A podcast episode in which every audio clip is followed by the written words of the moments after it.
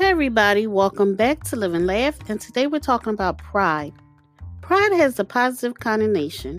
You're proud of your achievements, proud of your children, or proud of your country.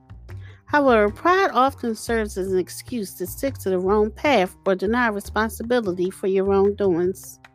It's also dangerous when it converts to egotism, a state of leaning to complacency and overestimating your abilities. Embrace a healthy approach towards your accomplishments. Appreciate your success, but don't put pride on a pedestal and discontinue further efforts just because somebody acknowledges your triumphs. If you recognize such a behavior in yourself, vow to never again let pride make you overinvest in the wrong endeavors. The moment you realize you're following the wrong path, stop. Go back to the drawing board.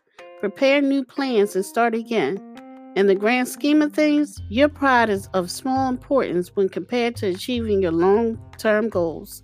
Thank you for listening. If you know anyone that could benefit from this, please go ahead and share it.